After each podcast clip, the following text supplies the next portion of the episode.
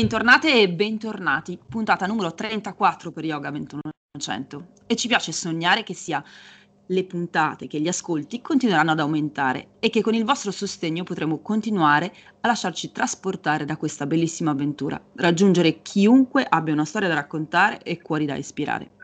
Abbiamo girato la boa della primavera salutando l'inverno fino al prossimo solstizio. E quindi questa è la prima vera puntata della seconda primavera di Yoga 2100 e l'intenzione è di celebrarne diverse, diverse altre insieme a voi.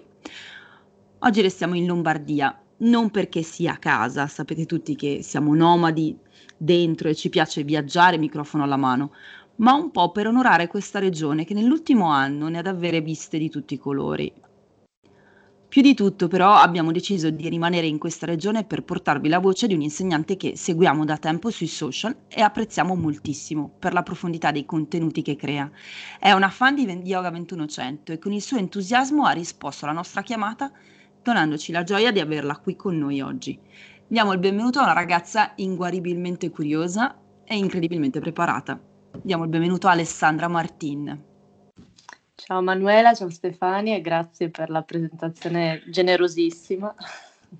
Grazie, grazie. a te per essere qui eh, e averci dedicato il tuo tempo e voler raccontare la tua storia. Quindi Alessandra, rompiamo immediatamente il ghiaccio come da tradizione e ti lasciamo qualche minuto per presentarti a chi ci ascolta e a raccontare in pochi minuti chi è Alessandra, chi è oggi e dove sta andando.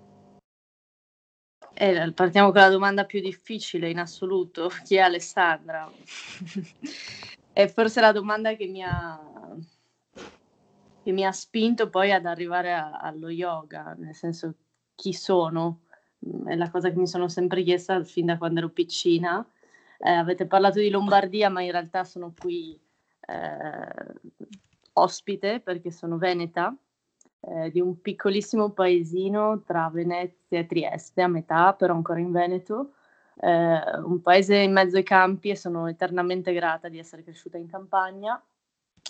Eh, quindi posso rispondere a questa domanda dandovi qualche fatto di cronaca, perché sul chi sono profondamente ancora non lo so. Ehm, ho sempre amato studiare fin da piccola i miei genitori avevano un bar e c'era un eterno conflitto con mia madre che mi voleva far eh, uscire, divertire, io stavo chiusa in casa a studiare ehm, e cercavo un po' di, di, comprendermi, di comprendere chi fossi, perché mi sentivo sofferente fin da piccina, una, un'infanzia felice insomma. E, ehm, e ho iniziato a studiare le filosofie quando ero mm, in prima liceo, filosofie soprattutto occidentali e la mia ricerca però non, non, si, non era riservata solo diciamo, allo studio classico, perché spaziavo un pochino tra uh, una ricerca corporea anche, mi dedicavo alla danza, che ho sempre inteso come una forma quasi sacra di esplorazione. Un po', eh, l'altra sera ho visto questo film di, di, Al Pacino, che si chiama Salomè, che è intitolato proprio alla Salomè biblica, e c'è questa danza bellissima di Jessica Chastain, dove davvero si vede la sacralità della danza, questo ardore che non sai bene da dove viene, che è più intuizione. Ecco, la danza per me era quello, già intorno al liceo, e eh, l'ata yoga, poi lo yoga del corpo, in qualche modo ha rappresentato una continuità rispetto a quella attitudine verso la danza. E oltre, diciamo, allo studio della filosofia della danza, ero molto attratta dai luoghi sacri, dalle chiese, anche se i miei non mi ci portavano mai, io prendevo la mia biciclettina e andavo in chiesa tutte le domeniche perché mi piaceva un sacco il Vangelo.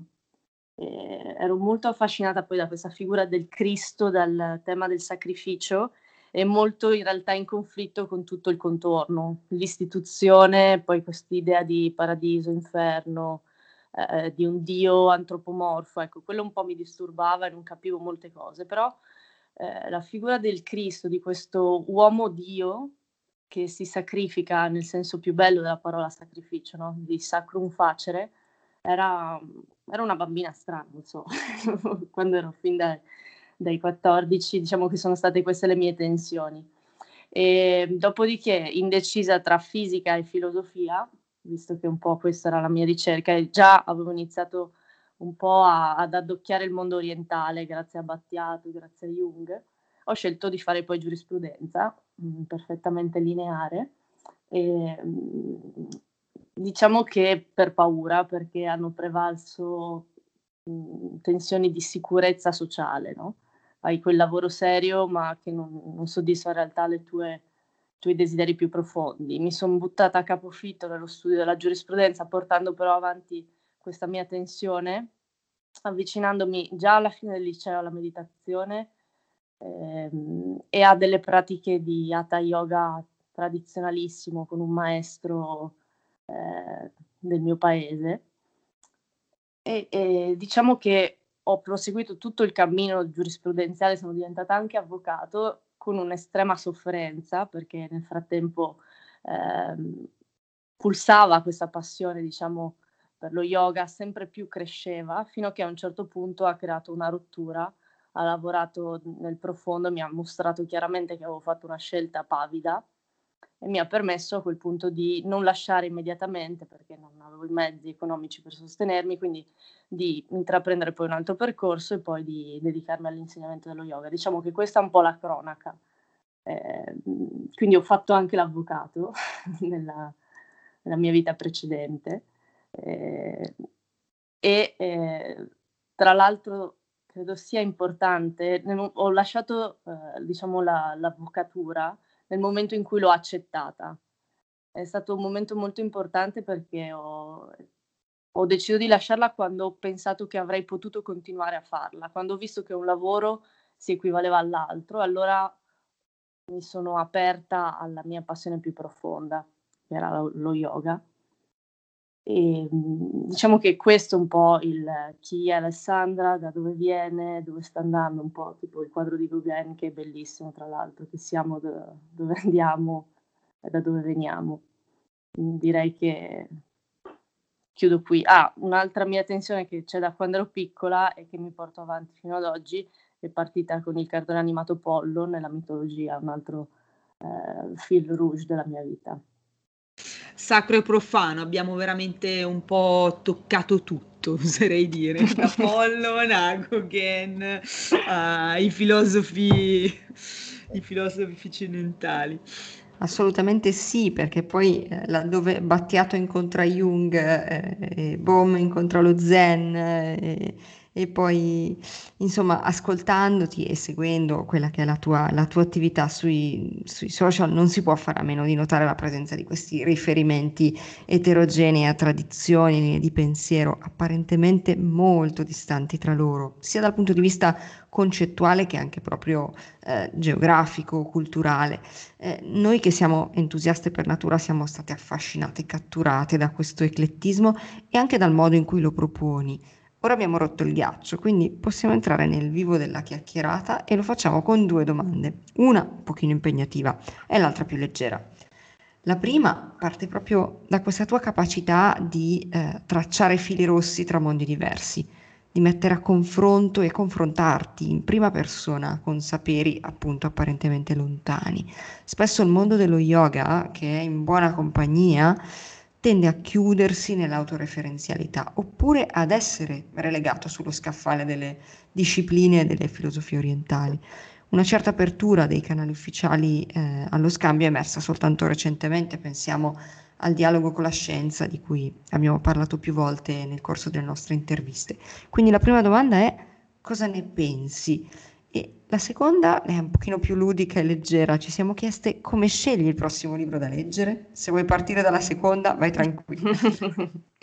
Ma sì, così la smarchiamo subito. Eh, in realtà lo, lo, scelgo un po', adesso userò questo termine in modo eh, improprio, un po' un parampara, eh, che è quella trasmissione orale. Mi faccio consigliare i libri da o da maestri o da persone che, che mi piacciono, anche, anche, voi siete state dei, eh, diciamo, mi avete portato dei libri, mm, ascolto gli altri, diciamo che mi faccio consigliare dagli altri, dicevo uso il termine parampara proprio, penso che eh, sicuramente voi lo conoscete, ma magari chi ci ascolta no, eh, è quella bellissima trasmissione orale degli insegnamenti dal maestro all'allievo, da, tra guru e shisha. E, e, ci tengo a, sottolineare questa cosa perché ormai manca un po' questo rapporto allievo-maestro, perché l'allievo viveva con il guru e c'era quindi tutto un apprendimento di esempi del guru, di come lui si poneva. Il termine guru è sempre un po' difficile per me da usare, però mh, mm, il maestro diciamo che è un bellissimo simbolo. Ehm, e mi affascina sempre il paramparam perché oggi si è completamente perso, si fanno delle lezioni eh, puntuali, immediate e poi ci si dimentica l'uno della vita dell'altro. Il maestro non ha modo neanche di conoscere davvero la vita dell'allievo e visto che la pratica dello yoga è una pratica che di certo non si limita al tappetino, a volte un po' perdiamo tutta questa ehm, l'insegnamento che invece c'è nel vero parampara. Vabbè, questo non c'entrava niente, però mi è venuto in mente dalla, da come mh, scelgo i libri. E poi un altro modo in cui li scelgo è che entro nelle librerie e, e faccio un po' come dice De André, eh, mi faccio scegliere, continuo a farmi scegliere, sono loro quasi che scelgono me. E quindi questa diciamo che è andata come domanda.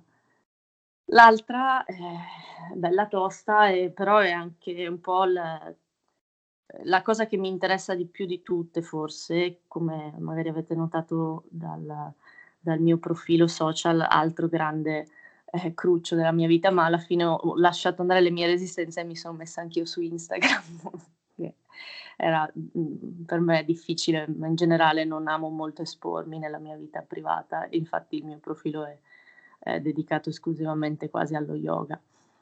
E detto che poi le due cose coincidono, però mh, diciamo che su Instagram cerco di collegare molte cose che apparentemente non sono collegate, ma perché secondo me questa tessitura di fili, di trame, eh, parte dal presupposto che l'uomo eh, cerca di conoscere il suo proprio mistero, di nuovo, chi, chi, chi sono, cosa ci faccio qui, come sono fatto, e quindi lo cerca in vari modi perché è fatto a strati, è un corpo, è circondato da, da piante, da animali, da stelle, da acque, quindi mette in campo vari strumenti, varie tecniche, scienze, eh, filosofia, religione, per conoscere poi altri aspetti ancora più invisibili. E sono però tutte, secondo me, sfaccettature per conoscere la stessa identica cosa.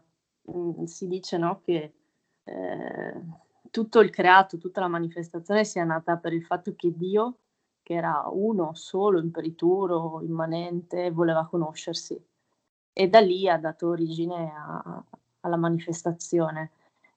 E tutte le cose poi sono nate da lì. C'è un'unica origine. Eh, come dice eh, il saggio qui, è dedicato anche un asana, Kasiapasana, Kasiapa quindi, che è un po' il progenitore di tutti gli uomini, di tutti, eh, di tutti gli esseri. Eh, c'è questo bellissimo detto, Vasudaiva Kutumbakam, che vuol dire eh, che tutti veniamo in qualche modo da una stessa origine, ma lo stesso vale per gli esseri umani, siamo eh, italiani, balinesi, texani, eccetera, mille nomi, ma eh, in fin dei conti arriviamo tutti dalla, eh, dallo stesso punto, quale sia non si sa, e infatti il tema poi è questo, che tendiamo a guardare ovviamente le differenze, i nomi e le forme, Nama e Rupa. E notavo questa cosa l'altro giorno, questi Nama e Rupa si sono moltiplicati anche in relazione alla nostra percezione del tempo. Eh, quando l'uomo nasce, oh, ora io non, non c'ero, però quando si fanno certe letture è come se il tempo fosse in epoche lontane scandito da grandi lassi di tempo, no? magari c'era solo l'alba e il tramonto che scandivano le giornate. E il tempo, eh, come insegna il buon Sant'Agostino, esiste, ma è una creazione dell'uomo forse, è quasi una misura del cambiamento. No? E oggi che siamo in una società estremamente ipertrofica dove c'è tantissimo, è una, una natura farcita di cose, di palazzi, eccetera, il tempo misura dei cambiamenti ancora più veloci, quindi si passa dall'alba al tramonto in nanosecondi, no? E questo perché lo sto dicendo? Perché è come se anche le nostre specializzazioni si fossero moltiplicate. Nello yoga ci sono infiniti nomi di yoga, nella medicina infinite specializzazioni. L'altro giorno parlavo con questa allieva e mi diceva che esiste lo studio della pubblicità di cantiere, cioè siamo sempre più piccoli nel piccolo, il tempo piccolo alla, esatto, eh, non il tempo piccolo di Califano, ma mm. un tempo diciamo che ci porta a chiuderci nelle nostre piccole capsule, nei nostri nomi e nelle forme e a identificarci con quelli, perché poi Patanjali ci dice questo, guarda che la tua mente poi è attratta e, e diventa, eh, si attacca come una colla a quello che vede e, e ci si identifica e dimentichi il grandangolo, dimentichi tutto il quadro complessivo. E quindi diciamo che tessere i fili a me serve per ricordarmi il quadro complessivo, per ricordarmi che veniamo tutti da una stessa origine, che si tratta solo di linguaggi diversi, come una torre di Babele. E tra l'altro questo dimenticarci che, cioè questo concentrarci troppo sulle differenze, dimenticare che invece sono solo sfaccettature, facce della stessa cosa, eh, crea un sacco di conflitti anche tra noi, perché ognuno vuole la sua ragione, ma se ciascuno pensa di avere ragione, forse una domanda ce la dobbiamo fare, dove sta la ragione? E quindi mh, mm, è giusto che poi ciascuno scelga un pochino di più quello che gli affine, quindi il suo linguaggio. Io sono italiana, parlo l'italiano, o, o certe mi piacciono di più le banane anziché le fragole, insomma, ho delle affinità elettive per dirle alla Goethe, tra l'altro affinità elettive è un'altra cosa bellissima che c'entra col discorso che stiamo facendo perché lui le prende, il termine affinità lo prende dalla chimica eh, per descrivere una cosa amorosa. Quindi per me praticare un po' questo, è dentro fuori, stare dentro, eh, io pratico il Vinyasa Krama ma poi pratico anche lo Yengar, pratico anche la Shtanga, tengo una linea ma mi ricordo che non è l'unica. Eh, c'è questa storia molto bella che mi ha raccontato un mio maestro di quest'uomo che cercava eh, la risposta, il segreto della felicità, perché era profondamente infelice, allora va da questo sovrano persiano, non so se è una storia sufi, ehm, che si dice essere l'uomo più felice del mondo, va da lui attraversando gli infiniti corridoi del palazzo e il sovrano gli dice ok risponderò al tuo quesito, fai questo, gli dà un cucchiaino, glielo fa mettere in bocca e versa del, dell'olio nel cucchiaino e dice torna indietro, torna all'ingresso del palazzo, ripercorri tutti i corridoi e vieni da me. E lui fa così, attraversa, è molto lungo il tragitto, era un palazzo enorme, torna dal sovrano felice perché ha adempiuto al compito senza versare nemmeno una goccia d'olio. E il sovrano gli dice, eh, hai visto nella prima stanza a sinistra quelle meravigliose statue che vengono da Tebe? Eh, no, signore, non le ho viste, ero impegnato a non far cadere l'olio.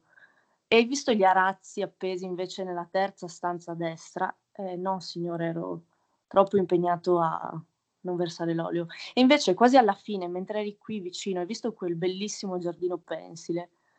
Eh no, sempre la stessa risposta. E la conclusione del mio maestro è stata praticare o comunque cercare è un po' guardare, non far cadere l'olio, quindi mantenere l'attenzione sul piccolo, ma non dimenticare di ammirare il grande. Quindi sempre un po' un dentro, un fuori, un dentro, un fuori. E mi viene in mente, eh, sempre perché la tua domanda parte un po' anche uh, da quello che scrivo e spesso abbino, diciamo, scienza, eh, a, a diciamo, il mondo dello yoga, perché poi la scienza oggi parla, la neuroscienza descrive mondi che sono, mi sembrano veramente così vicini a quelli descritti dalle Upanishad e dai Veda. C'è questo libro che vi consiglio, bellissimo, Il cervello di Eagleman. A un certo punto davvero descrive la realtà come qualcosa di incolore, in odore, in sapore, senza qualità e dice noi non riusciamo a percepirla perché poi il nostro cervello usa dei filtri, ma la realtà che lui ci propone è, è il Brahman.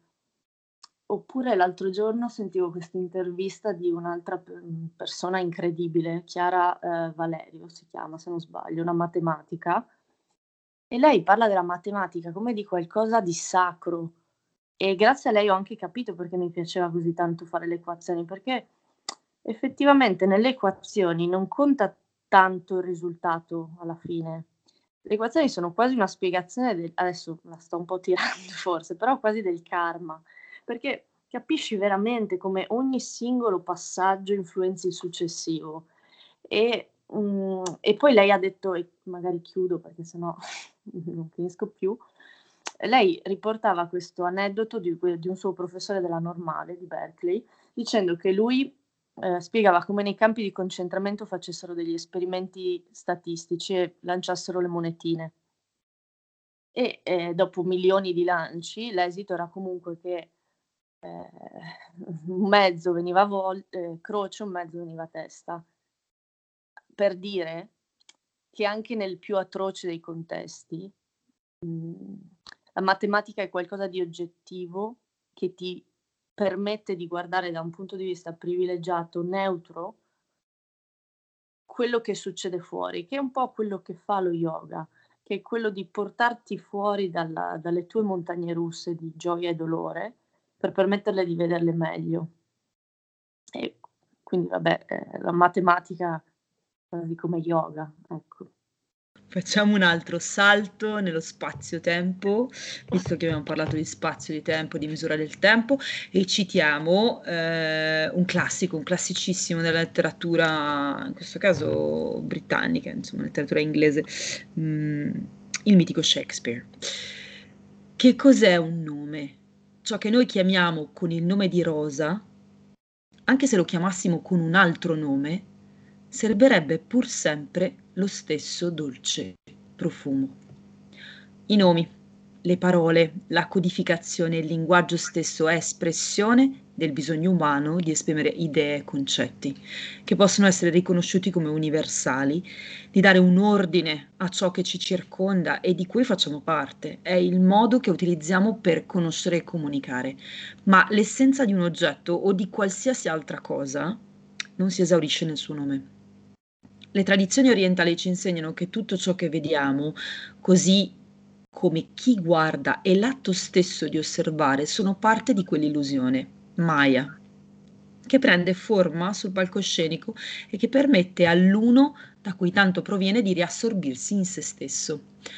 Torniamo a Purusha e Prakriti, anzi, approdiamo a Purusha e Prakriti. Ecco le differenze tra che le differenze tra opposti cadono come le parti di un castello di carte.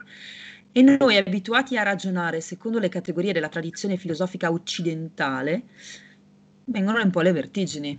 Qual è il dono dello yoga in una società in cui spesso siamo identificati dalle nostre azioni o dal nostro aspetto, in cui ciò che appare sembra avere più importanza di ciò che realmente è? Partirei dal, dall'ultima cosa che hai detto, cioè eh, ciò che appare sembra essere più importante di ciò che realmente è. E il punto è che cos'è che realmente è, nel senso che quel, quell'è finale, quell'essere, quell'essenza è difficile davvero da spiegare, è indicibile, ineffabile, è stato chiamato in molti modi, Brahman appunto, eh, niente, mm, viene chiamato anche energia, Dio. Mm, per arrivare lì è utile partire da quello che appare e lo yoga fa un, un lavoro profondo su questo quel che appare e questo credo il dono più, più bello che ci fa lo yoga, nel senso che ehm, adesso per citare il testo di riferimento dello yoga, eh, i, nostri problemi principali arrivano dal fatto che noi non riusciamo a, ad essere nel reale, mm, ma lo filtriamo, lo filtriamo a causa dei nostri ricordi, la smirti, la memoria, quindi applichiamo quello che ci sta succedendo, quello che abbiamo già vissuto, quello che hanno vissuto magari i nostri genitori, eh, oppure applichiamo fantasie, anziché vivere la situazione, fantastichiamo, ricamiamo e creiamo un mondo parallelo o non siamo in grado di comprendere la situazione perché magari, che ne so, abbiamo di fronte a noi un'altra persona, ricollegandoci anche a quello che dicevamo prima, il fatto che ci sono tanti, tante vie per conoscere questo, questo, mistero in cui siamo immersi e ogni via ha un suo proprio linguaggio, quindi magari noi cerchiamo di codificare qualcosa con il nostro che è diverso da quello davanti a noi, quindi Smirti, Vipariaya, Vikalpa, insomma per fare rifer- riferimento a quello che ai termini che usa Patanjali. E quindi lo yoga interviene lì, su come noi vediamo la realtà, sul fatto che abbiamo queste fantasie e in qualche modo ci aiuta ad interromperle, perché il problema della mente che io ho riscontrato negli anni, nelle mie varie ricerche, ho, provato ad, a usare appunto gli strumenti della psicologia, della psicoterapia, Jung, Freud, ho avuti come migliori amici per anni. E, e, la mente si incarta su se stessa perché cerchi di analizzarti col tuo stesso strumento fallace. E quindi lo yoga ti permette di osservare tutti i tuoi strati, di interrompere, per esempio, tornando al corpo, tornando al respiro, quei pensieri che altrimenti diventano mostri, diventano giganti e ti trascinano con sé. Oggi non sappiamo benissimo, eh, siamo chiusi nelle nostre case eh, e siamo dentro completamente la mente. E lo yoga ti riporta al corpo e ti fa vedere che quel pensiero lì è, non esiste, è inconsistente. Ti fa vedere il cambiamento, il fatto che i pensieri, ma in realtà anche il corpo è cangiante e ti porta ad un punto fermo e questo lo riesci a percepire nei momenti di vuoto che lo yoga crea, nei momenti del respiro, delle pause del respiro, nello shavasana. Quelli sono i momenti eh, che sembrano i più innocui, ma sono i più potenti e che ti fanno vedere tutto il resto. E tutto il resto in realtà è quasi una scusa, un pretesto. Quindi la, la, la sequenza degli asana, la sequenza del pranayama, le tecniche eh, varie che utilizziamo sono importanti per arrivare a quei momenti di silenzio, di vuoto in cui vedi che tu stai vivendo in un teatro, in un circo, la tua vita, il tuo corpo, cui tu sei attaccato, in realtà cambia, la tua mente continuamente cambia. E tu cerchi fissità, ma è impossibile eh, trovarla lì. E quello che quindi fa lo yoga, secondo me, è sem- esemplificato in modo perfetto da un simbolo che a me piace tantissimo, che è quello dello Shiva Nataraja. Shiva per me è un figo, scusate, è bellissimo Shiva perché lui sta nei crematori, lui taglia le teste, taglia le identificazioni, quindi è, è il mio simbolo preferito Shiva. E, ehm, e nel, nello Shiva Nataraja, dove c'è Shiva dentro questo cerchio di fuoco che rappresenta un po' questo continuo cambiamento, il samsara, lui porta il piede fuori, ti dice guarda, guarda il mio piede, sta uscendo, basta che ti porti lì fuori da questo ciclo e vedrai che raggiungi la quiete, quella vera, non quella che tu cerchi nelle cose esterne, perché le cose esterne cambiano. Non puoi cercare la quiete lì. Eh, cerca la quiete nel cambiamento, nell'osservare, nel prendere atto che è un cambiamento continuo. Quindi lo yoga questo mi ha donato. Mi ha donato eh, la capacità di uscire da questa apparente sicurezza e di vivere meglio su tutti i livelli, di osservarli tutti, compreso anche e soprattutto un livello trascurato. Sembra trascurato dallo yoga, ma secondo me non lo è, che è quello dell'emozione. Ci hai dato così tanti spunti che è veramente Mhmm, davvero da una risposta da ascoltare e riascoltare e hai parlato di pratica, hai parlato, uhm, di emozioni, quindi di vari livelli e, ehm, tu hai affermato che la tua pratica si muove all'interno di un'apparente contraddizione. Da un lato c'è Krishnamurti con verità è un terreno senza sentieri e dall'altro Ramakrishna, tante vie quanti ricercatori. Come si configura questa posizione scomoda, se vogliamo, nella tua pratica quotidiana e come si concretizza l'integrazione, l'allineamento mente, corpo e spirito eh, e qual è il ruolo del corpo in questo processo? Mm, diciamo che allora partiamo da Krishnamurti, che non si sbaglia. Ehm, tra l'altro ho avuto l'onore di, di, stare nei suoi luoghi nati a Chennai, eh, personaggio la cui vita è, è, è, eccezionale, era quello che possiamo definire un illuminato. Mm, diciamo che eh, verità in terreno senza sentieri perché davvero se noi siamo manifestazione di quel mistero e lo siamo già, cioè noi siamo verità, noi siamo, siamo questa vita che ci anima e, e se lo siamo già eh, perché devo prendere un sentiero per essere quello che sono già? E perché non riusciamo a viverci la vita? e questo è il punto, no? E, e, allo stesso tempo, quindi, siccome non riesco a vivere la mia vita, cerco una via, come dice poi Ramakrishna, un altro personaggio incredibile dell'Ottocento. E a volte pone dei conflitti perché i maestri che seguo eh, si alternano un po' no? tra queste due, ma io non le trovo così antitetiche. Ma lo stesso Patanjali, se, se leggiamo i suoi due primi pada, no? nel primo lui parla di, un, di persone, si rivolge a persone che sono già in uno stato di samadhi, che non hanno troppi filtri, che vivono le cose come sono. E dice invece per quelli che no, che non sono in questo stato qui, allora ti do io una, degli strumenti. Andiamo al secondo pada. Kriya Yoga, Ashtanga Yoga, i vari otto passi. E, e io non le vedo appunto antitetiche, dipende sempre da, dal tuo punto di partenza. Eh, io sinceramente ho trovato delle difficoltà nella mia vita perché mi sono identificata con molte cose e le identificazioni io riesco a percepirle perché sento paura, paura di vivere.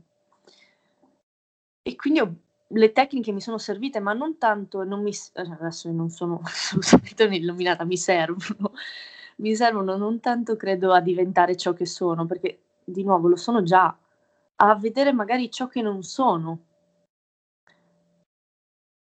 E le tecniche possono essere infinite e di nuovo il fatto che siano infinite forse dovrebbe farci venire un dubbio sul fatto che una non sia prevalente sull'altra, cioè basta pensare anche alle meditazioni, no? ehm, c'è la zazen, quella seduta, camminata, le tecniche di Osho, lì andiamo, si apre un mondo, la danza sufi, le meditazioni cristiane dei mistici. Ci sono veramente i bambini, i bambini meditano quando si fissano su un oggetto, hanno delle loro proprie meditazioni, quindi eh, rispetto anche alla mia pratica, accennevo forse prima che io pratico Vinyasa Krama e, e amo Krishnamacharya, il suo lignaggio, i suoi insegnamenti, ma non penso che eh, non lo do come una verità, la mia pratica non è un assoluto e soprattutto la mia pratica cerca di adattarsi un po' a, ai miei momenti storici, ai miei momenti fisici, eh, ai miei momenti mentali. E pratico anche Yengar, pratico anche delle pratiche molto statiche. Eh, lo yin yoga, secondo me, n- non è definibile propriamente come yoga, è una, eh, è una cosa nuova che prende anche dalla medicina cinese, ma la pratico molto volentieri. Praticavo adesso un po' meno Ashtanga, n- nessuna pratica, eh, secondo me, ha, è minore delle altre, sono solo vie, sono solo linguaggi. E, poi sta a noi a volte attaccarci anche le pratiche, perché poi il rischio è quello di scambiare la pratica con il fine, ma la pratica serve a vivere, quindi mh, mhmm, io appunto credo che dobbiamo anche mantenerci lucidi nelle pratiche, mi piace uscire dalla mia per ricordarmi che, che non è la sola. È un po' eh, il, conflitto che vivo appunto con questo mio maestro che per esempio un bare Eric Barret che parla di via diretta e chi invece parla di vie progressive. È il conflitto tra famoso di quell'aneddoto dello Zen, di quella parabola, tra il, la scelta del sesto patriarca, il quinto il sesto patriarca, per cui c'era il prescelto, quello eh, tra i monaci che dice che le pratiche consistono nel lucidare lo specchio e togliere la polvere, che sarebbe un po' la nostra mente, no? eh, per diventare eh, illuminati e invece quello che poi viene davvero eletto come patriarca ti dice guarda che non c'è nessuno specchio, non c'è nessuna polvere, tu sei già quella cosa lì. E inizialmente mi creavano dei conflitti, poi ho deciso che non mi non ho voglia di avere conflitti. Per me la pratica è, è che, rispondendo anche alla tua domanda, il corpo come entra nella mia pratica. Il corpo è, è non diviso dalla mente e non riesco a, a scinderli ed è quindi una componente fondamentale, ma lo è anche quando sono a tavola, con, come mangio, lo è quando sono fuori di casa, eh, mi muovo con il corpo, quindi è essenziale. Eh, non è tutto, quindi è sempre cercare di mantenere una lucidità rispetto agli strati che abbiamo, rispetto alle attività che abbiamo, che sono solo degli, degli strumenti per vivere, a mio modo di vedere. Questa puntata è è decisamente, decisamente della stessa consistenza e peso specifico del miele, densità altissima. grazie, già prima della fine ti dico grazie. E, ehm, però ti voglio riportare un attimo alle basi. Eh, da quella che in molti corsi di formazione è proprio la prima slide. Ora dico molti perché in effetti, grazie a Dio, poi c'è chi si differenzia, eh? però eh, è così, la definizione di yoga. Nel 90% mm. dei casi la sopracitata slide ci informa che lo yoga significa unione, mm. dalla radice sanscrita yug, che in effetti, eh, insomma, fin qua non abbiamo detto niente di sbagliato. Ma a noi piace mettere un po' di brio nelle definizioni classiche, perché sennò non saremmo noi, e specie in quelle concettuali. Citiamo a tal proposito il recente lavoro di un ricercatore, Daniel Simpson, che abbiamo scoperto un po' quest'estate e che ha eh, recentemente dedicato una bella lezione fruibile online, eventualmente poi mettiamo il link, eh, messaggio per la regia, sull'etimologia e sul significato della parola yoga, ma non è l'unico, mh, mm, avevo anche ascoltato altri studiosi che avevano studiato alla corte, tra virgolette, di Desi Cacciar, che, ehm, che appunto confutavano un po' questa cosa. Sapendo che non c'è una vera e propria risposta, Alessandra, giusta o sbagliata, per te lo yoga è unione e se sì, di che cosa? Dunque, eh, per seguire un po' le, le, fila di quello che dicevi tu, eh, anche io ho studiato non alla corte di Desica Charma, diciamo in quella, quel mondo lì, perché con Ramaswamy e Mohan, e anche loro confutavano un po', o più più che altro arricchivano, nel senso che, e questa è un'altra cosa bellissima, il fatto che ogni cosa poi va vista nel suo contesto. Quindi yoga vuol dire anche unione, ma dipende dove, eh, in quale contesto. Mm, io non conosco poco il sanscrito, eh, quindi non so, non conosco la parola yoga in tutti i contesti, ma mi hanno detto i miei maestri che ne ha almeno una dozzina 13 significati, ne ha parecchi. E, ehm, diciamo che eh, la definizione, la prima definizione forse è quella che ci dà Patanjali, quindi non tanto yoga, ma eh, citta vritti nirodha, quindi eh, yoga è la cessazione, la diminuzione, perché poi eh, la mente, abbiamo un po' questa idea, la mente continua a pensare, eh, quel che viene meno è il, la produzione di samskara e poi di vasana, quindi riesco a percepire la realtà in modo diretto, senza più filtrarla con uh, i miei vritti. Quindi diciamo questa è la prima definizione che mi è stata trasmessa e che poi in effetti la fonte prima eh, di, del testo che, ci, ci, che alimenta il darshana dello yoga ci dà perché poi a volte tendiamo a trascurare l'importanza dei testi, perché è vero che sono criptici, vanno commentati e integrati con le parole dei maestri, però sono un buon riferimento e quindi eh, Patanjali ci dà questa sua prima definizione. Poi già nella Bhagavad Gita diventa più unione.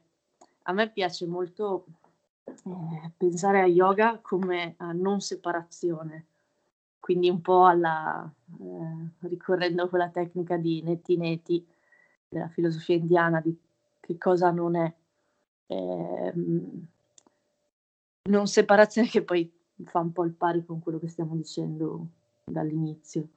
Eh, non è divisione tra quel, quell'unità, quel mistero, quell'essere, come lo chiamerebbe Parmenide, quel, quell'uno, quella cosa da cui nasciamo, eh, quella, la scintilla del Big Bang, ora possiamo appunto darle infiniti nomi, e il 2, il 2 inteso come eh, le 10.000 cose, per dirla eh, nel taoismo, quel, quella manifestazione, quel creato che eh, a seconda della scuola, perché poi ci sono anche qui infinite interpretazioni, è reale, non è reale. Quel che a me piace pensare che non ci sia appunto distinzione tra noi e quell'unità. C'è una bellissima definizione che nell'Advaita c'è questo un po' eretico dell'Advaita, no, non è veramente un eretico, però ehm, si allontana da Shankara anche se anche lì eh, io purtroppo ho questa tendenza, che probabilmente è un mio problema, ma anche quando leggo Shankara io non ci vedo tutto questo, ehm, cioè mi sembra solo che tutti dicano un po' la stessa cosa, e che siamo uomini, usiamo parole, usiamo concetti e quindi magari diamo, privilegiamo un punto di vista rispetto ad un altro. Quindi sì, senz'altro il buddismo, l'Advaita Vedanta eh, di Shankara, quello di eh, Ramanuja, appaiono un pochino diversi, ma poi se li vediamo bene in realtà dicono la stessa cosa. È quello che dicevo un po' prima su via progressiva e, e via diretta. E quindi, eh, dicevo, Ramanuja dà questa descrizione meravigliosa del mondo, dice, è come un guanto, eh, da un lato c'è il Brahman, dall'altro come un guanto che puoi rivoltare, dall'altro c'è la manifestazione. Eh, ed è lo stesso guanto, sono solo i due risvolti diversi. Ecco, per me è un po' questo, non separazione tra i due risvolti, lo stesso guanto. E anche qui eh, c'è un'altra storia molto bella che mi viene in mente. Eh, le storie secondo me sono efficacissime perché vanno dirette, un po' come il mito, no? Non usano tanti concetti ma toccano degli archetipi che sono profondi in noi. Ed è la storia del, dei ciechi dell'elefante, infinite versioni eh, per cui questi ciechi toccano un elefante al buio in una stanza, sfidati da questo Maharaja. Eh, non sono ciechi in realtà, semplicemente ha, ha spento diciamo, la, la luce. Eh, e uno di questi uomini tocca la gamba dell'elefante e dice: Beh, qui ho evidentemente davanti a me un tempietto e questa è una colonna. Un altro tocca la coda dell'elefante e dice: No, vabbè, non c'è un tempietto, qui eh, ci troviamo di fronte a un serpente, un altro tocca la, la, la pancia dell'elefante e dice ma no, non avete capito niente, questo è un trono. Insomma, ognuno dà la sua visione e a un certo punto accendono la luce e vedono l'elefante.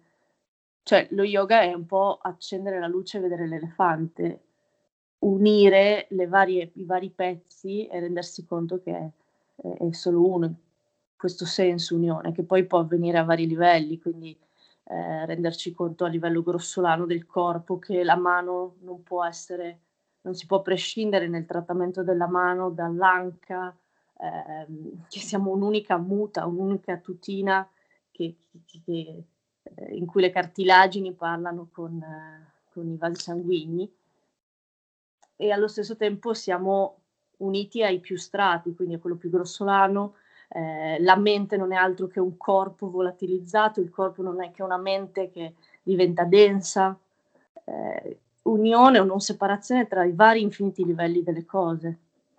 Molto chiara, grazie mille. E a proposito di accendere la luce, comprendere meglio la realtà, parliamo del presente. È un tema, quello del momento storico che stiamo vivendo, che abbiamo già affrontato con altri ospiti nelle scorse puntate, ma ci teniamo a farlo anche con te.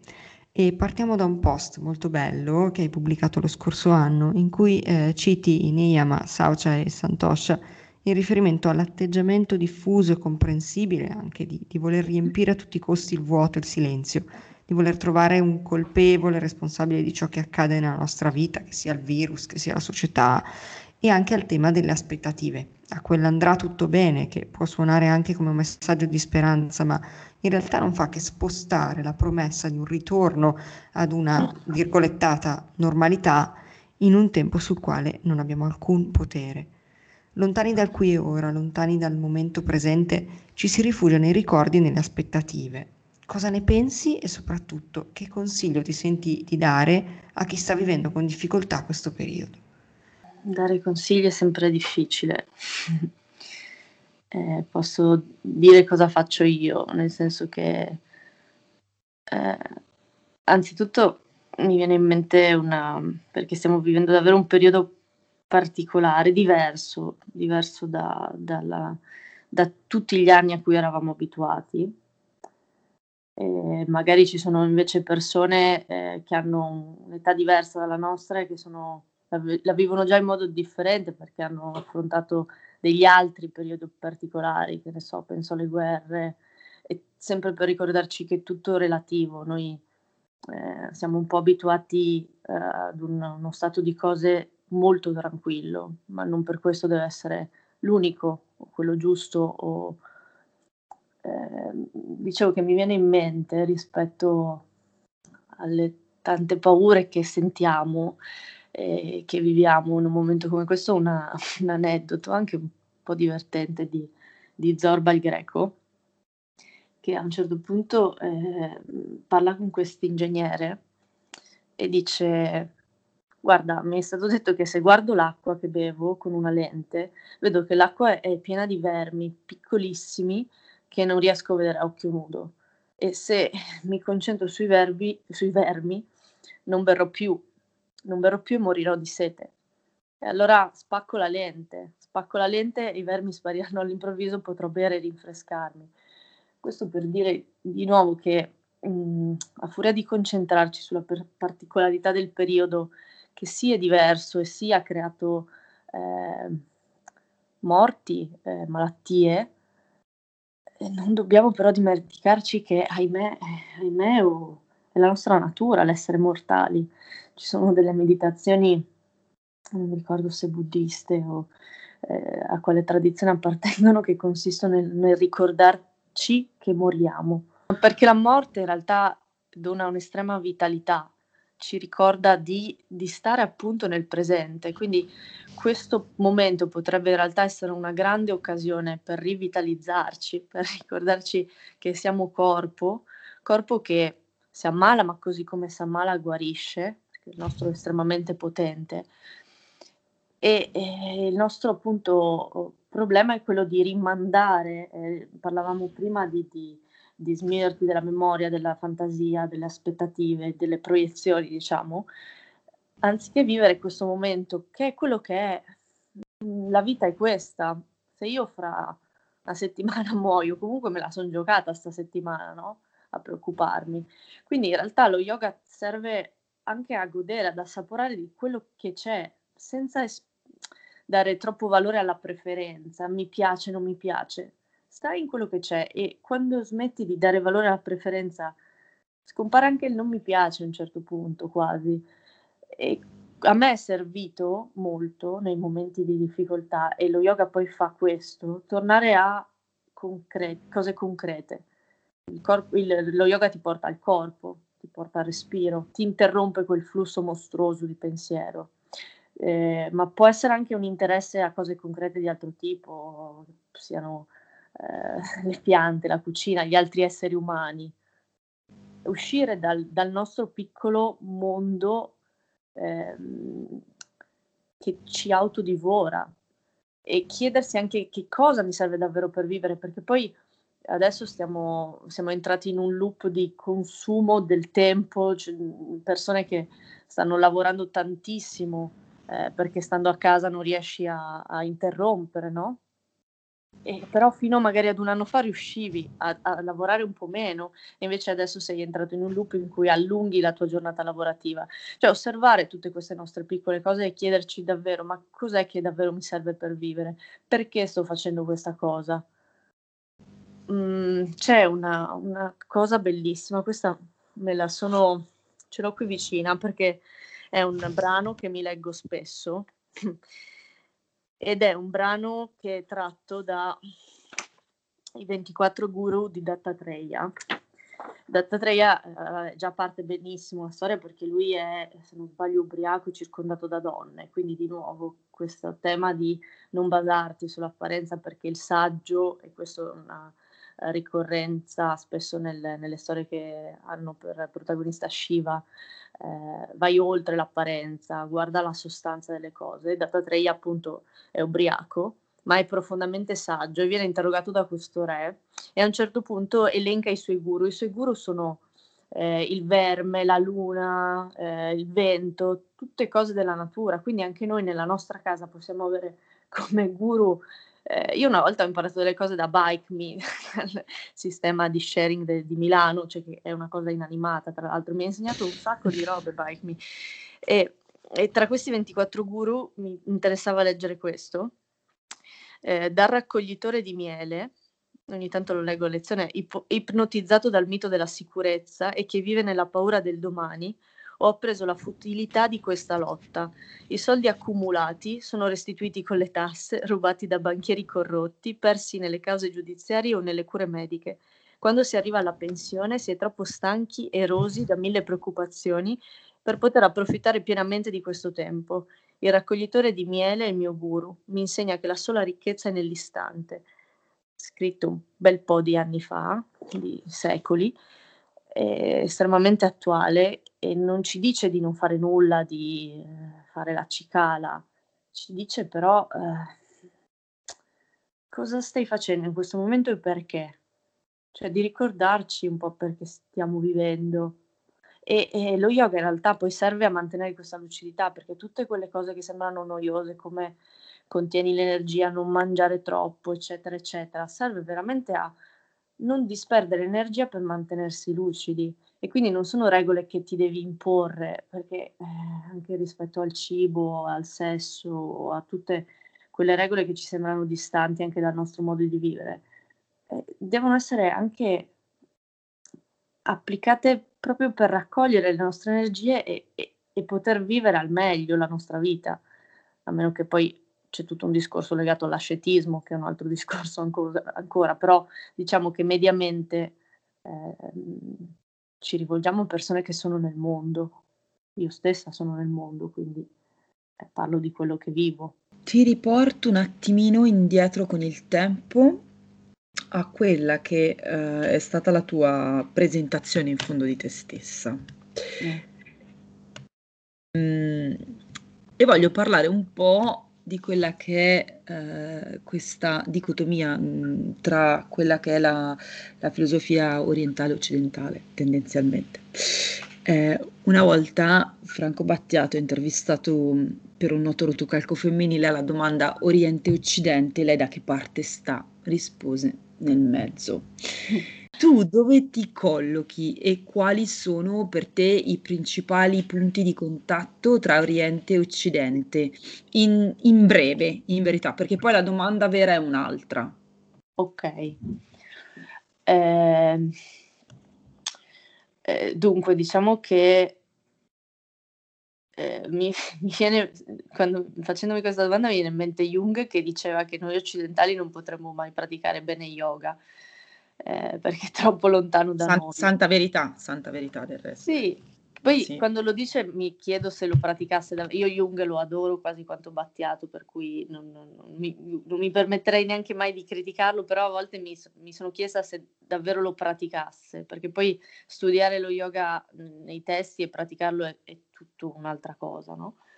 Ehm, forse diciamo che per tornare a quella, a quella storiella che ho raccontato prima, quella dell'olio degli arazzi, del, dello stare sul cucchiaino, ma anche dell'ammirare il contesto, ho quasi l'impressione che appunto l'Occidente tenda appunto a stare troppo, ehm, troppo sul piccolo, mentre l'Oriente, ma- e quindi anche sul sentirsi speciali, sul darsi dei nomi, sul eh, valorizzare l'individualità, che poi è un po' quello che diceva anche Jung.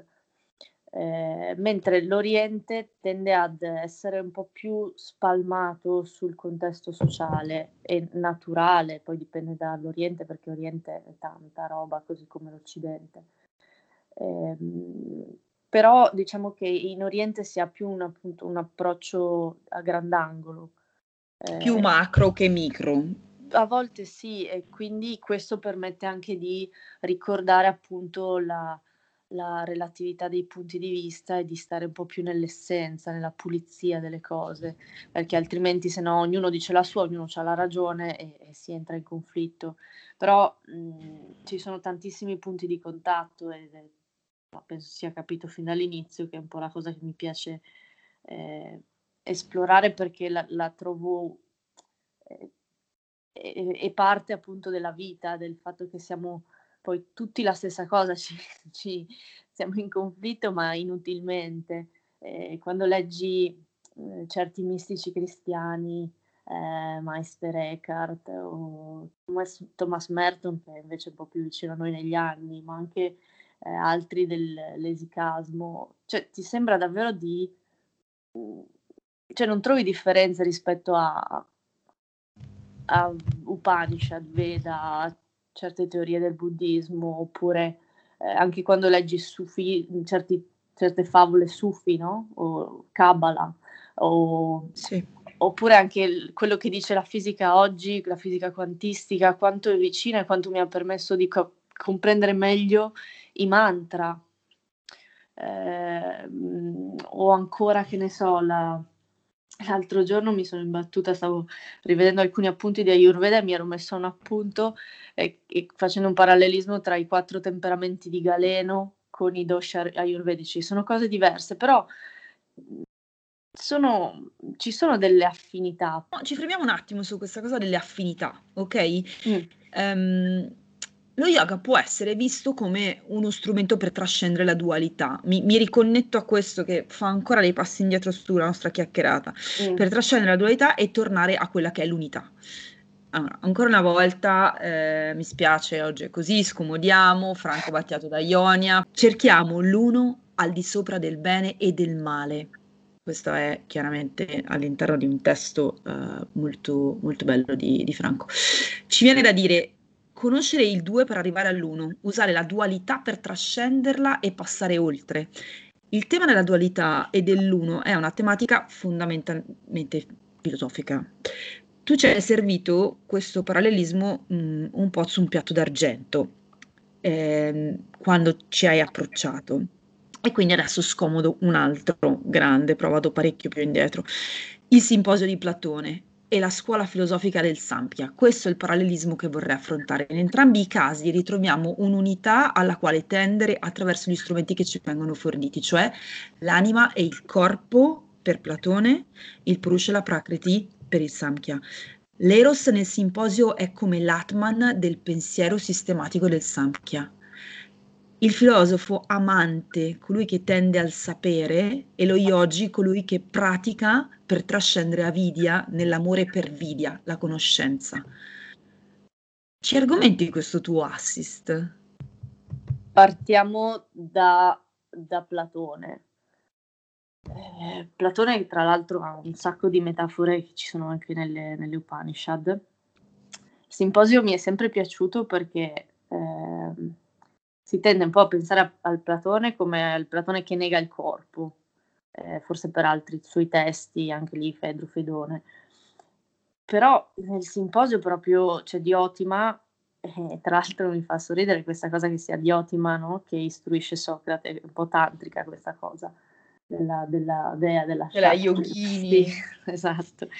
E, ehm, che parte appunto da, dal, da un livello corporeo, creando una sorta di scala, di gradualità, e, e, e diciamo che praticando prevalentemente Vinyasa Krama, dove Krama vuol dire gradualità, amo profondamente il concetto di, di introdursi progressivamente nelle cose. E appunto lei ti dice, adesso vado un po' a memoria, però eh, si parte appunto dal corpo e poi si va a livelli eh, di, di, perché poi Platone parla di bellezza, no? E lo usa come sinonimo di verità, di conoscenza, e parla di discorsi poi di anima, di attività umane, fino ad arrivare, a, partendo appunto dal corpo, ad uno stadio ultimo che è simile, molto simile per la descrizione che ne faceva Diotima al Brahman, quindi un essere eh, che non perisce, che non cresce, qualcosa di mh, eterno e senza qualità da cui tutto proviene. E questa scala, mh, mhmm, descritta nel simposio, è in qualche modo simile a, alla scala del Samkhya, che poi puoi percorrerla in due sensi, ovviamente, la scala, per cui dal, da quello, dall'origine scendi al grossolano al corpo e viceversa, che è quello che si fa poi nel Samkhya, eh, che siano 24 o 36 tattva a seconda che sia tantrica o shivaista o no, eh, parti appunto da, da, da Purusha, da questo essere eterno per scendere, eh, depositarti sempre più in una materia grossolana e qui di nuovo possiamo andare alla fisica, eh, al, al, fatto che noi siamo a seconda del punto di vista delle particelle materiche oppure siamo onde eh, non materici. E, ehm, e questa cosa della ascesi la trovo bellissima perché eh, risalire, l'ascesi proprio, il termine ascesi vuol dire disciplina, esercizio sua, nel suo etimo, che è quello che proviamo a fare noi con lo yoga. Noi, eh, o con lo yoga o con altre pratiche, non, adesso non, è vero che sono un insegnante di yoga, ma ci sono altre vie, per me la più efficace, però ce ne sono altre, per risalire lì. E tanto che una cosa bellissima che ho scoperto circa un annetto fa con questo mio maestro, nella Kabbalah, uno dei simboli eh, principali è l'albero, l'albero del Sefiro, dove anche lì ci sono praticamente l'equivalente dei Tattva, e anche lì ascendi nell'albero del Sefiro. E diciamo che eh, questa questa scala, poi c'è forse anche, forse un po' tirato come paragone, ma anche nel, nell'ascesa della Kundalini, nei chakra, parti da degli elementi più grossolani che riguardano eh, degli aspetti della vita un po' più materiali per arrivare ad una espressione piena del potenziale umano ehm, che, che, che, tutto comprende, diciamo, quando sali verso il chakra più alto. Quindi questa, questo collegamento. La scala inoltre, scusami se ti aggiungo questa postilla, ricorre spessissimo in un sacco di, di ambiti, eh, tra cui mh, un ambito abbastanza controverso, a me molto caro ma abbastanza controverso che è quello della massoneria, eh, rimane comunque sia un, un simbolo molto mh, presente nella, nell'ambito massonico. Io invece vi riporto con i piedi per terra, in particolare sulla cartina geografica. Eh, ci hai precisato le tue, le tue origini, ma ora vivi a Milano, giusto? Sì. Eh, Milano metropoli ipercinetica, iperattiva, è la città che ha una week per qualunque cosa, la città che dopo Expo si è scoperta sbocciare da anatroccolo, dal piumaggio grigio a cigno, elegante e moderno, è bellissimo. Che cosa ci puoi vuoi dire del panorama yoga della tua città? È la prima volta che tocchiamo questo tema eh, qui a Yoga 2100. Come è cambiato? In che direzione si sta muovendo? Soprattutto ora mh, mm, che insomma quella che all'inizio sembrava una parentesi surreale per quanto faticosa sta diventando abitudine. Quindi lo yoga nella Milano ai tempi della pandemia. Eh, diciamo che lo yoga ai tempi della pande- pandemia si si sposta dalla geografia a, all'etere, nel senso che anche a Milano poi è, è vissuto prevalentemente online, ehm, quindi eh, fuori dal luogo. Diciamo che aveva già preso un po' una china di tanti nomi, è una città appunto, come dicevi tu, molto eh, eh, ipercinetica e quindi ha un'offerta corrispondente. Eh, e, e, quindi anche nel panorama online diciamo c'è questo riflesso. Eh, rispetto all'online, eh, così come facevo quel piccolo accenno prima a Instagram, all'inizio ovviamente avevo delle resistenze, ma poi eh, io credo che eh, le cose siano neutre, quindi sta sempre poi al colore che ci diamo noi. È vero che però eh, c'è tutta una componente legata all'insegnamento che è non verbale che si perde sicuramente nell'online e ehm, che non può essere sostituita. Diciamo che eh, mi ha fatto sorridere l'altro giorno, parlavo con una, un'amica e mi diceva che, un po' fuori tema questo forse, però fino a un certo punto, eh, che una sua collega aveva partecipato ad un funerale online e che secondo lei un po' era eh, la, la nuova frontiera. Perché comunque permette, anche in caso di morte di persone che ci sono care, ma mh, mm, a cui non, magari per qualsiasi ragione non siamo disponibili per ragioni lavorative, eccetera, ad andare fisicamente nella città, di seguirlo online. Ora, questo è un caso estremo che ho fatto volutamente, ma perché eh, mi si pone spesso anche da parte degli allievi quest'idea del, della comodità della pratica online, eh, perché abbiamo sempre meno tempo e quindi la vita è talmente frenetica che l'online ti consente di risparmiare tempo. E, e secondo me è un po' il paradigma che, che è strano, nel senso che perché abbiamo poco tempo? Cioè, quello è il punto, non è tanto il, il utilizzare i mezzi eh, siamo talmente tanto farciti che quindi ok, l'utilizzo dell'online ci agevola la vita, ma non riusciamo invece ad andare alla fonte del problema e a domandarci perché ci stiamo farcendo ancora di più, perché il nostro tempo diventa veramente consumato e bruciato, perché non riuscire a trovare il tempo, se, se non hai trovato il tempo, la voglia, la disponibilità di andare ad un funerale o di andare, è una cosa ben più grossa di una lezione di yoga, però anche di andare, di prenderti l'impegno di andare ad una lezione di yoga, forse è meglio che non, tu non lo faccia. Cioè, il, trovare il tempo è fondamentale, parte è, è forse più quella la pratica che non fare delle cose sul tappeto, meditare o, o, fare pranayama. Quindi questo è un po' lo spunto che mi viene dalla tua domanda rispetto allo yoga eh, nella pandemia che poi si può applicare anche fuori da Milano anche perché, scusa, mi chiudo solo con questa cosa, eh, il frequentare anche il maestro dal vivo, cioè per me il maestro è un veicolo, un simbolo che mi aiuta a uscire da me, eh, per evitare proprio che io confonda le mie fantasie con verità, quindi è fondamentale anche questa, questa presenza, non solo eh, verbale ma anche fisica, i suoi esempi, i suoi atteggiamenti. Direi che ci hai dato tantissimo su cui riflettere, tantissimo da approfondire e ti ringraziamo, ma non è finita. Abbiamo eh, la parte finale delle nostre interviste, che è quella un pochino, se vuoi, più giocosa, più, più frizzante, in cui ti chiediamo di rispondere eh, con eh, insomma, una parola o una, una frase a eh, alcune domande molto semplici. Quindi, se la mia socia è d'accordo, io partirei. La socia è assolutamente d'accordo, vai e ti chiediamo, visto che abbiamo parlato di Milano, il tuo angolo del cuore a Milano. Il cimitero monumentale. Allora, io invece eh, ti chiedo un'altra cosa, mm, un rituale al quale non rinunci. Ridere. Oh, bello. bello, bello. E io ti chiedo l'insegnamento più importante che hai ricevuto è un, è un insegnamento non verbale, è l'umiltà con cui Ramaswamy ogni giorno veniva col suo sacchettino con la merenda. Ramaswamy è forse uno dei più grandi maestri esistenti al mondo, allievo diretto di, di Krishnamacharya e di un'umiltà rara. Questo è il più grande esempio che mi ha mostrato. Il libro del momento sul comodino.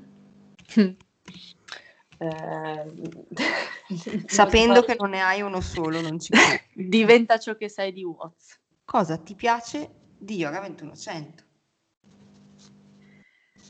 Beh, la vostra profondità, mi avete fatto le domande molto sfidanti e il vostro non, dare, non essere scontate, essere curiose eh, aperte, la vostra apertura, disponibilità che poi si traduce anche in curiosità. E, diciamo che ho ascoltato diverse vostre interviste e sono sempre state molto preziose perché a volte eh, sono quasi più importanti le domande no, che le risposte. Pensi che lo siano anche nella vita? Sì, non, non ho ancora trovato delle risposte io, quindi continuo a, a domandare. L'importante è domandare, sì. Non esistono poi domande stupide, esistono le domande. Allora, l'ultima cosa, e poi giuro, giuro, giuro, ti lasciamo andare, eh, dove possiamo trovarti? Eh, insegno da Home Street Yoga, da Spazio Garibaldi, Bali Yoga e poi al momento ho diciamo, una mia nicchia che mi sono ricavata e ho un gruppo che mi segue evidentemente online eh, e non passa tramite il filtro delle scuole. Ok, e lasciaci i canali social, lascia i canali social ai nostri ascoltatori, così ti possono trovare lì. Volendo. Molto ridere questa cosa. Su, su Instagram mi trovate come Ale Martin Yoga. puntata pazzesca per, per, tutti quelli che stanno iniziando dalla fine, spero che non ce ne siano, puntata pazzesca, eh, per gli amanti di, dello yoga sì, ma della filosofia e del pensiero in generale, si è veramente spaziato e, e citato mh, la qualunque. E mh, invito tutti quanti ad andare a, a vedere Instagram di Alessandra a leggere quello che scrive, quindi no scrolling, no, no, no, fermatevi, leggete quello che scrive perché questa ragazza ha una profondità davvero, ehm, davvero sbalorditiva. E, ehm, continuate a seguirci, continuate a commentare, continuate a darci i vostri feedback, continuate a darci i vostri consigli e eh, Socia, io direi che possiamo dare un saluto innanzitutto ad Alessandra, la ringraziamo. Grazie a voi. Grazie e, davvero, eh, vi diamo appuntamento alla prossima puntata di Yoga 2100. Grazie a tutti, alla prossima.